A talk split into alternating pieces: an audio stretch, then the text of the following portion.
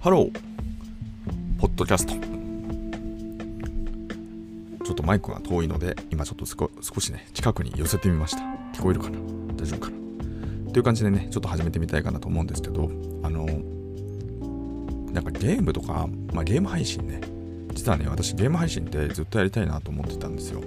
やりたいなと思ってたってことは、さっさとやればいいじゃんってところがあったんですけど、なんか、なかなかこう、踏ん切りつかないというかね、できなかったなと思ったんですけど、実はね、最近ちょっと、あの、ある場所で始めてみたんですよ。まあ、要は、やりたいと思ったことはやらないとやっぱりダメだなって思った話と、であとねやっぱりなんかこう何かを作ってるとか何かこう一人で熱中してるところってなるべくなんかそういうなんていうかライブストリームみたいなものが要はライブストリームに限らないんですけどなんかこう現状を共有するみたいなことをやりながらやるって結構いいのかなと思ったって話をねちょっと2つしてみたいと思ったんですよでやるやることをねあのやってみるっていうのはまあ当然の話なんですけどやっぱりなんかこうモヤモヤしててこれこういう世界がいいなと思ったらまあまずはやってみるってことですよね。やってみてからそれを受けて自分がどう感じるのかみたいな話っていうのはやっぱやった方がよくて。で特に今回のそのゲーム配信って言えば要はゲーム配信なんてやったところで、その、なんていうの、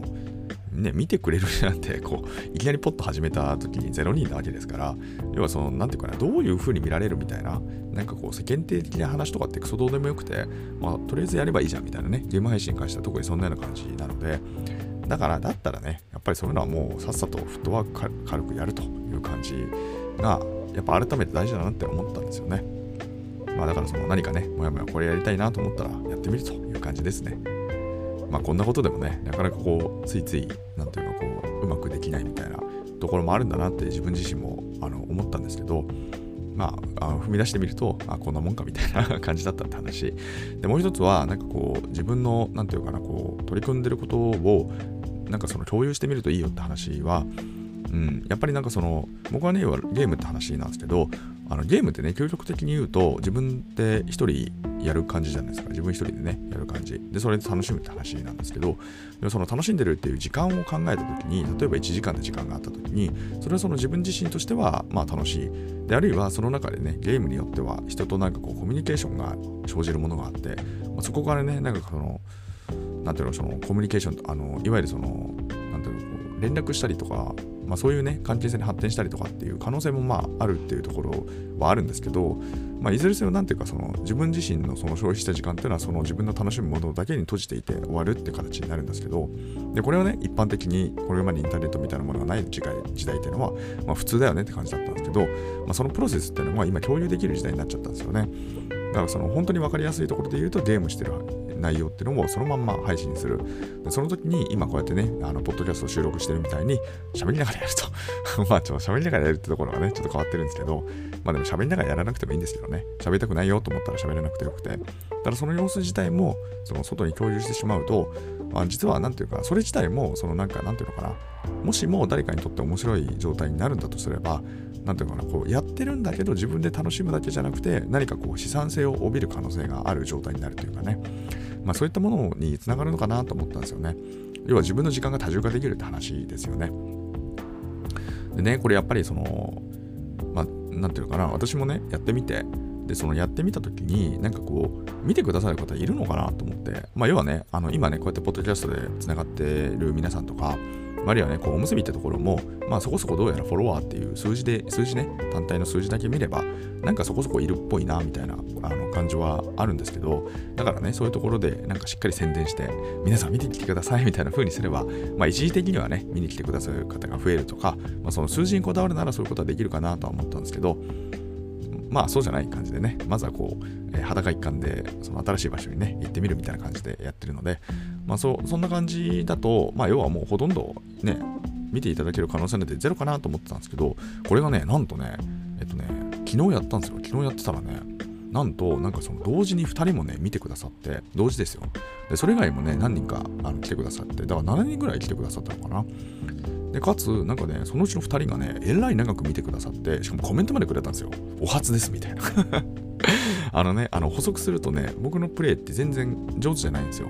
あの上手じゃないっていうか、あの、下手ではないかもしれないけど、なんかその別にめちゃくちゃ勝ちまくるってわけじゃないんですよ。だから、なんていうのかな、その、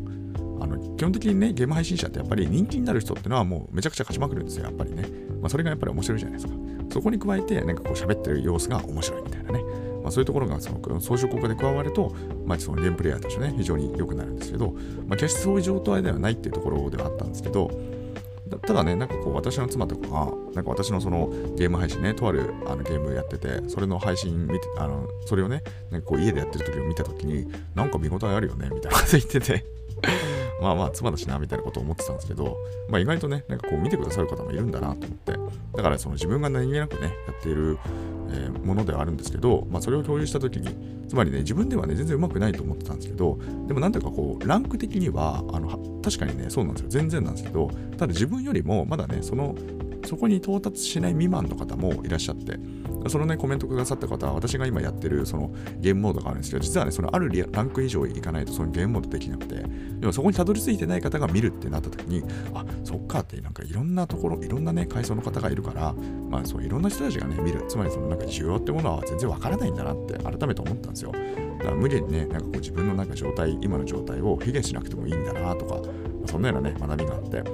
だから結局それをね、その共有するっていうところを、まあ、しかもね、それはもう、まあいいや、言っちゃう。世界最大のプラットフォームで YouTube ライブでやったので、まあそういう意味だとね、あのやっぱりその YouTube さんがね、謎にレコメンドしてくれて、あの、来るって話なんですけど、まあ謎にレコメンドしてくれたからですね、あの、見てくれる人がね、現れるなんて、まあまさか思わないってところなので、